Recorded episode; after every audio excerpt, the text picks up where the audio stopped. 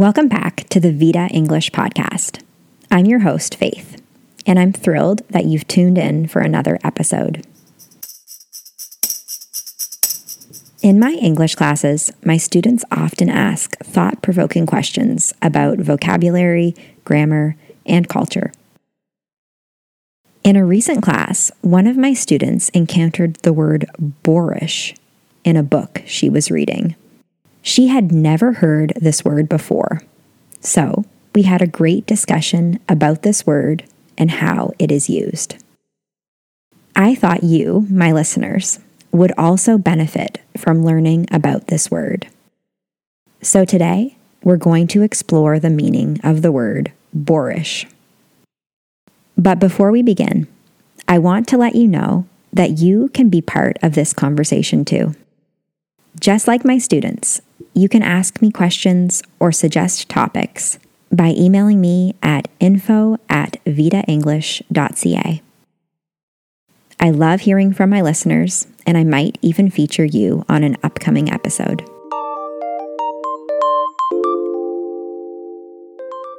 All right, now let's delve into today's topic the word boorish.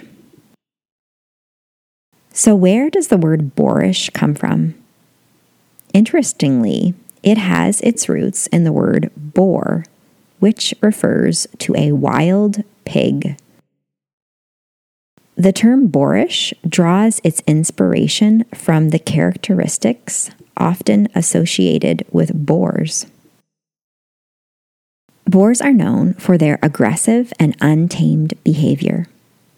They can be fierce, stubborn, and insensitive to their surroundings. This connection between boars and uncivilized behavior led to the creation of the word boorish as an adjective to describe individuals or actions that display similar characteristics. So, when we describe someone as boorish, it means they display rude, uncultured, or socially insensitive behavior. It's like when someone lacks manners or consideration for others. For example, you might say, he was being boorish at the dinner party, talking loudly and interrupting others. This means that the person was behaving rudely and not conforming to social norms. Another example is this Her boorish behavior at the concert ruined the experience for everyone. This suggests that the person's uncultured actions had a negative impact on those around her. It's important to note that boorish behavior can also be displayed by groups in certain situations. For instance, you could say, the crowd's boorishness during the presentation was distracting and disrespectful. Now, let me share a personal experience related to encountering boorish behavior. Once I went to a professional conference, and during one of the sessions, someone in the audience kept interrupting the speaker and asking inappropriate questions. It was really rude and disrespectful. What made it even worse was the speaker was a special guest from another country. The boorish behavior not only disrupted the event, but it also showed a lack of respect for the speaker's knowledge. It was uncomfortable to see someone act that way, especially knowing it probably left a bad impression on our guest.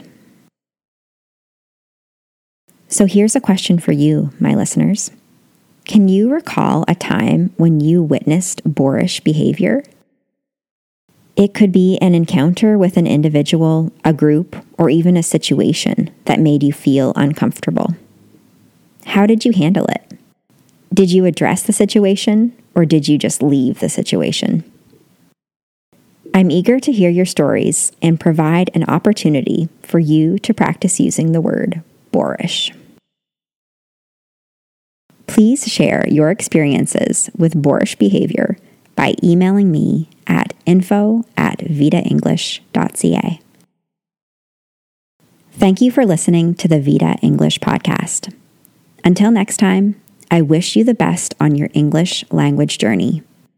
Remember, when it comes to English, use it, live it, love it, and fluency will follow. Goodbye.